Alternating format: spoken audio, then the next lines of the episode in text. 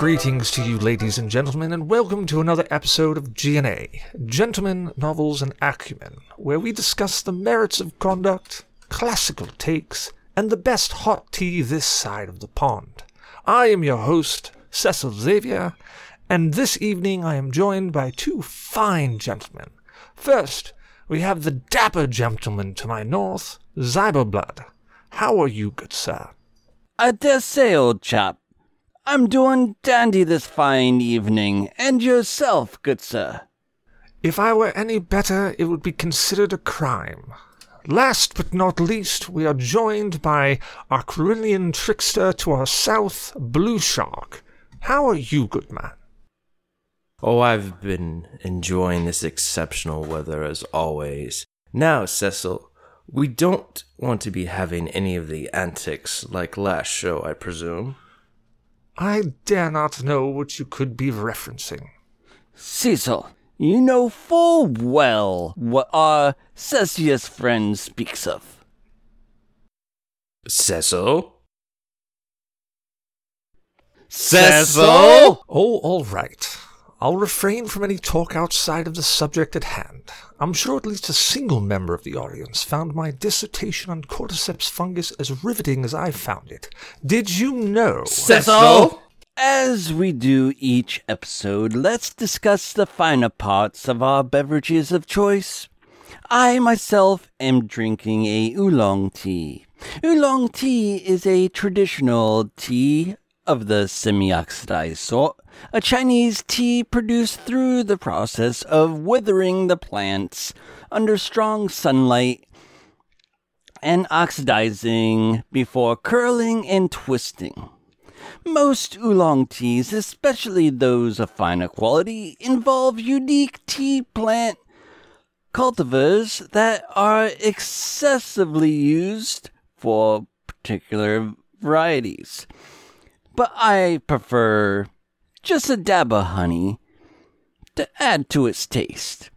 It has a slightly floral with grassy finish to light or not too full bodied, but adding a dab of honey rather enhances the fla- flora flavor for me. Blue Shark, what are you drinking, my fine burly shrewd? Ha ha ha. Shrewd. I have not been called that recently. Myself, I've been trying a new type of tea. Venturing outside the proverbial box, I presume. You could say that, my good man. I fully expected you to say you found a blue tea. Surely you jest. Do they make those? I'm sure we could talk to Airbus and they could oblige. Now, now, don't be rude. This is a family show. Well, gentlemen, I'm partaking in a tea that also comes from the Camellia sinensis. It's harvested in the spring and combined with the Sambucolican, or in the more vernacular, green tea with lemongrass. Steeped in three minutes in fresh water at 85 degrees Celsius, this blended tea comes to the Caliculus gustatorius with a mellow citrus flavor to overcome the natural bitterness of the green tea. Personally, I prefer to add in fresh mint leaf and a few drops of honey for a fresh, sweet sensation across my Caliculus gustatorius. I recommend this blended tea to anyone who wants to take advantage of the medicinal properties of the Camellia sinensis. Additionally, you may want to add ginseng if you desire a ginger taste to your tea, but beware that no medical journal has proven the tall tales of its benefits. Well, that is a step outside the norm. Well, how about you, old man? What have you chosen for today's show? I've picked one of the finer teas. Oh god, not again. A tea that is far superior to all of the teas. You better say breakfast. I'm drinking. Earl Grey. Grey. Why, yes. Yes, I am. Predictable.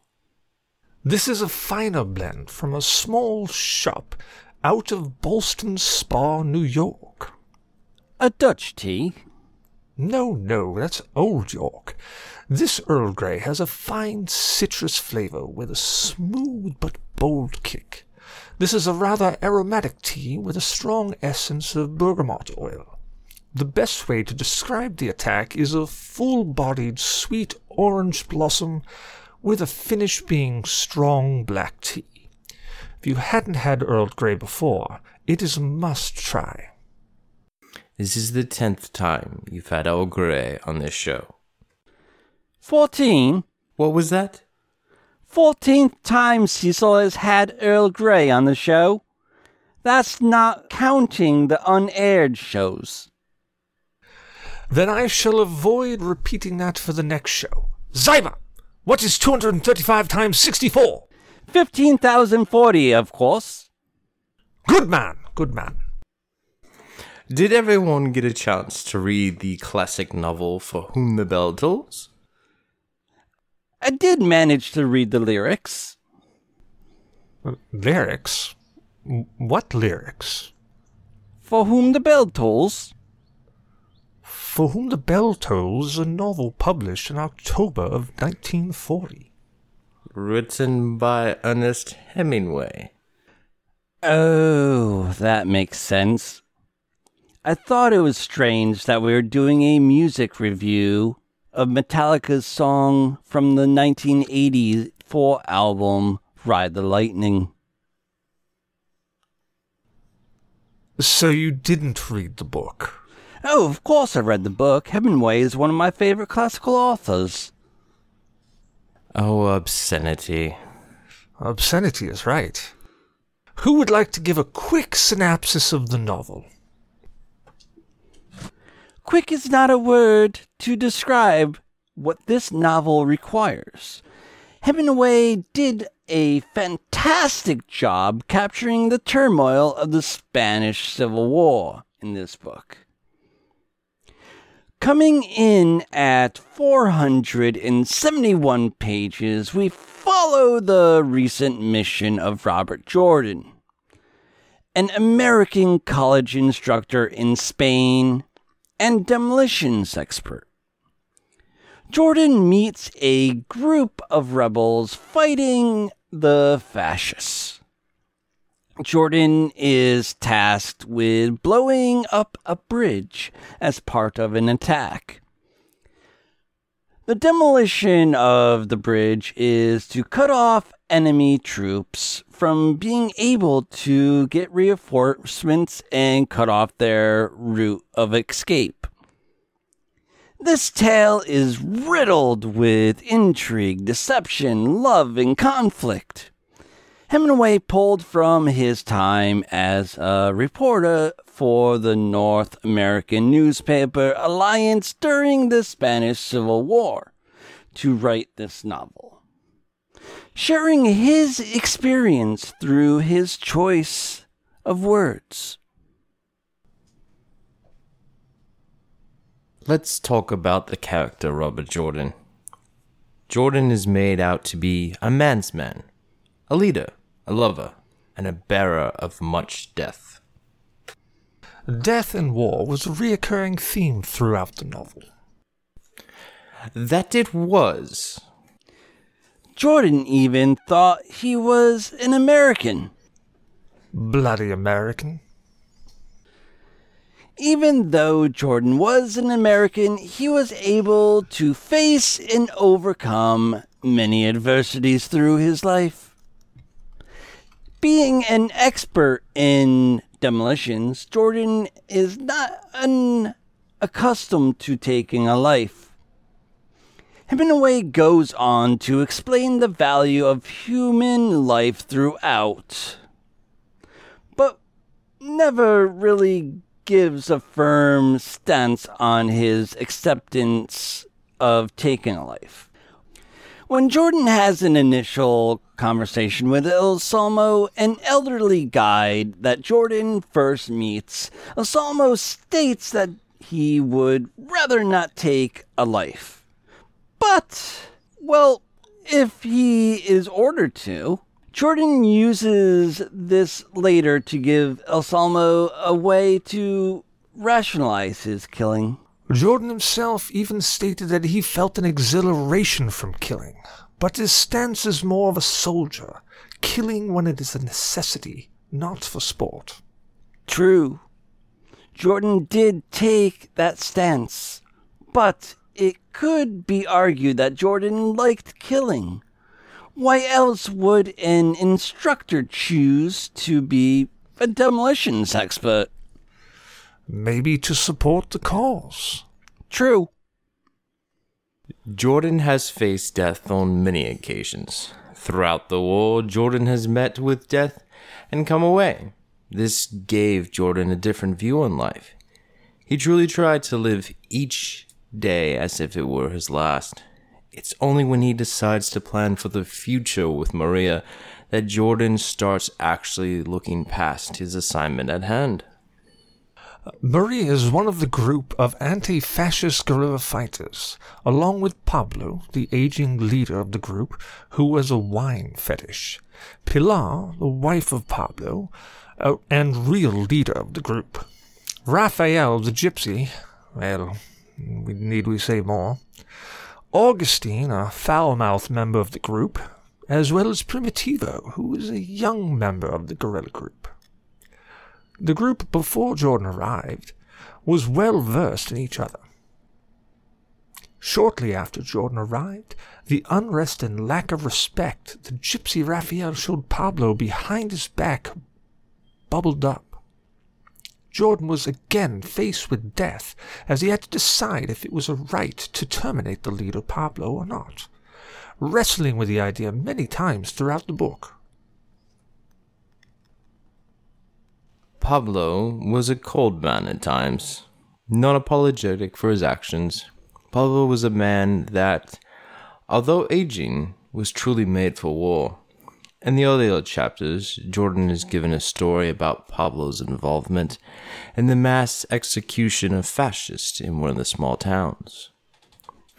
Lining up each fascist of the town, he had a gang of participants carry bludgeoned weapons and beat the fascist as he walked towards the cliff. And additionally, Pablo sat by and watched as the townsfolk ripped out fascists and even Catholics out of a local church and guided them to their death. Pablo's take on death was much more casual than Jordan or Anselmo. Then there was the concept of how each character dealt with death. Pablo and Jordan both drank, heavily, to cope with the amount of death they had seen. This asks the moral question of death and war. Questions like what's the difference between a lion and a giraffe? What? Well, no, but what is the difference between a lion and a giraffe? The giraffe has a long neck. Oh, very Oh, good. God. Good show. But on a serious note, there was an obscene amount of drinking of alcohol in this book. Every time you turned a page, Jordan or Pablo were drinking. Drinking to remember and drinking to forget. And yes, Jordan himself, he was an absolute expert in demolitions. He was almost a nerd about it. Quite. With Jordan being such an expert, you would expect that he would be able to toy with the fascists. Like playing a game with them. Yes, old boy, as if playing a game with them. You know, chaps, that would make a great show. What? Games, nerds, and alcohol? Right?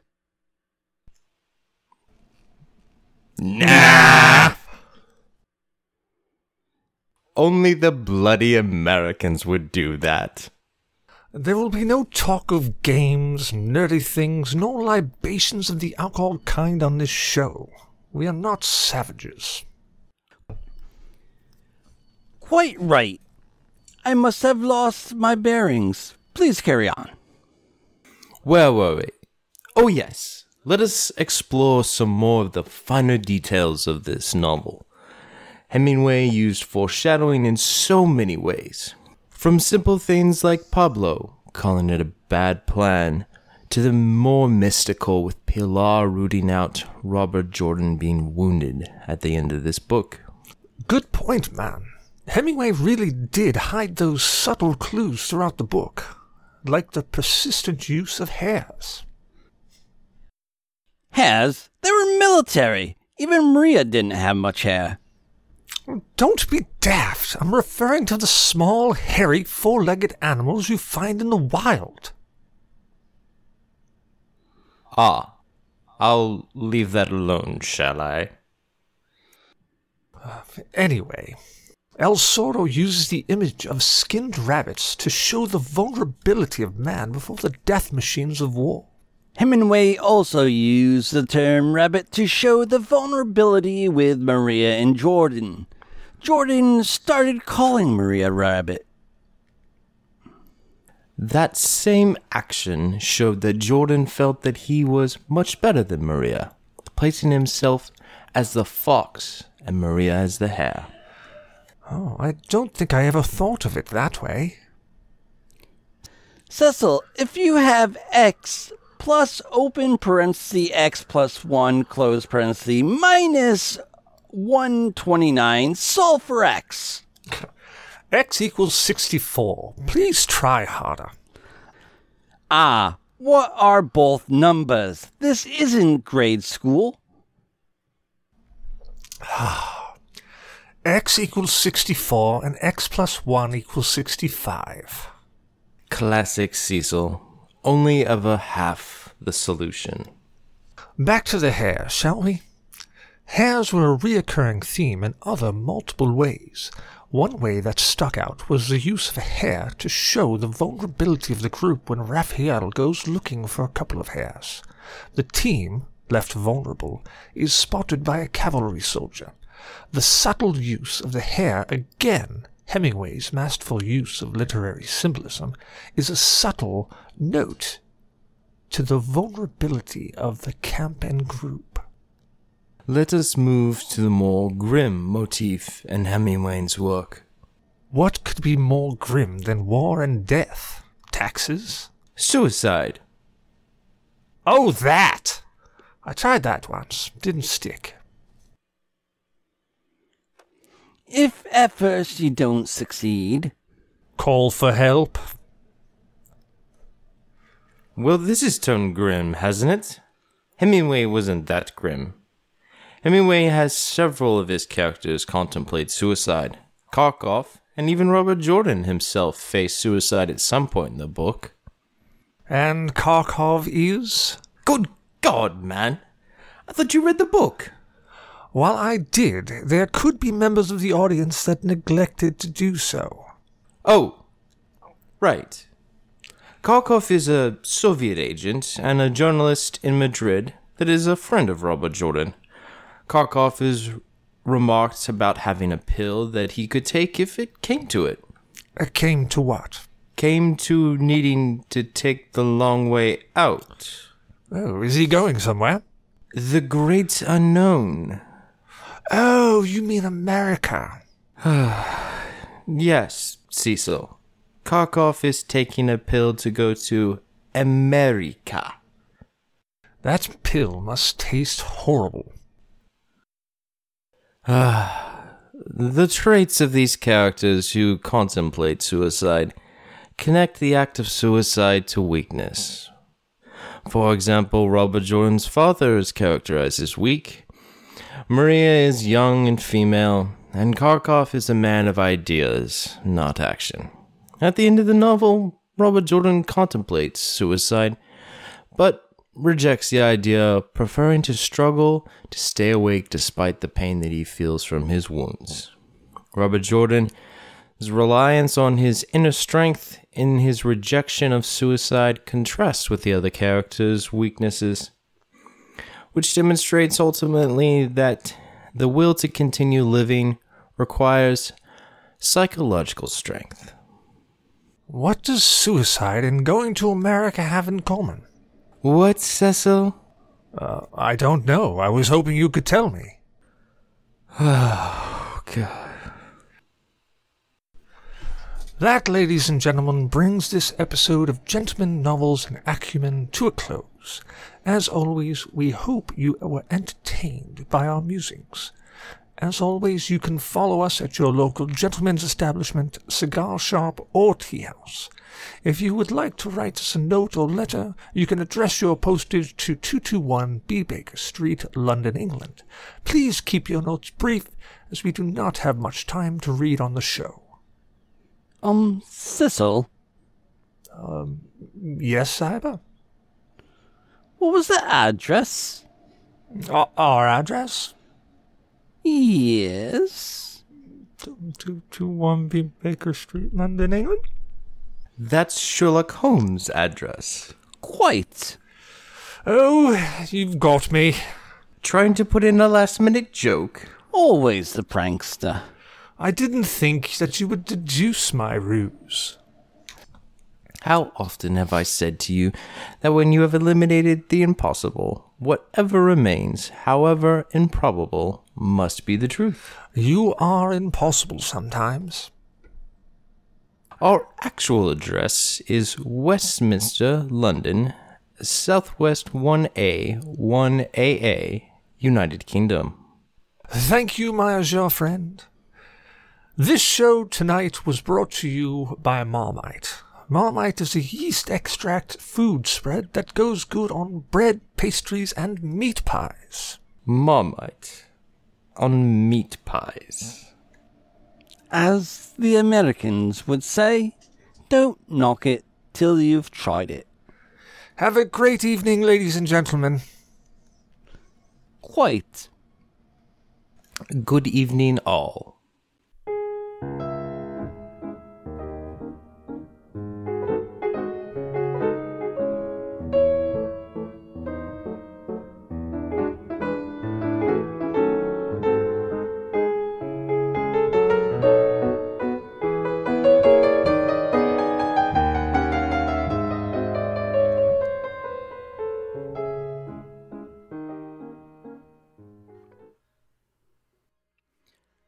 April Fools. April Fools!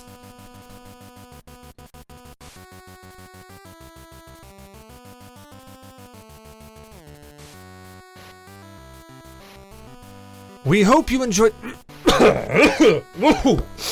Sorry. We hope you enjoyed the show, GNA, Games, Nerds, and Alcohol, April Fool's episode. Don't forget to rate, review, and subscribe on your favorite podcast app. Reviews help people find the show, so if you enjoy listening to us, let other people know. You can find us on iTunes, Google Play Music, Podcast Addict, Player FM, Stitcher, Spreaker, MyTuner, Your Listen, Spotify, iHeartRadio, and a whole bunch of other places. If we aren't someplace, let us know. We'll upload there. You can also follow us on Twitter or Facebook by searching at GNA Podcast. You can also join our Discord chat. Just see the pinned tweet. We do a game show night every first Saturday of every month on Mixer at www.mixer.com forward slash GNA podcast. Join us every Wednesday night at 19:30 Eastern Time on Kast.gg for Anime Night, hosted by Blue Shark 45. And join us every second Saturday of the month for Horror Movie Night, hosted by Zyberblood. Our next two movies will be Mutant and the Ticks. We want to thank Morgan BS Photography for our artwork and logo. Check him out at morganbs.com. And please email us at GNA Podcast at GNA in your DNA.1 with all your questions, comments, or death threats. We would love to hear from you. And last but not least, please be sure to check out our website at www.gnapodcast.com.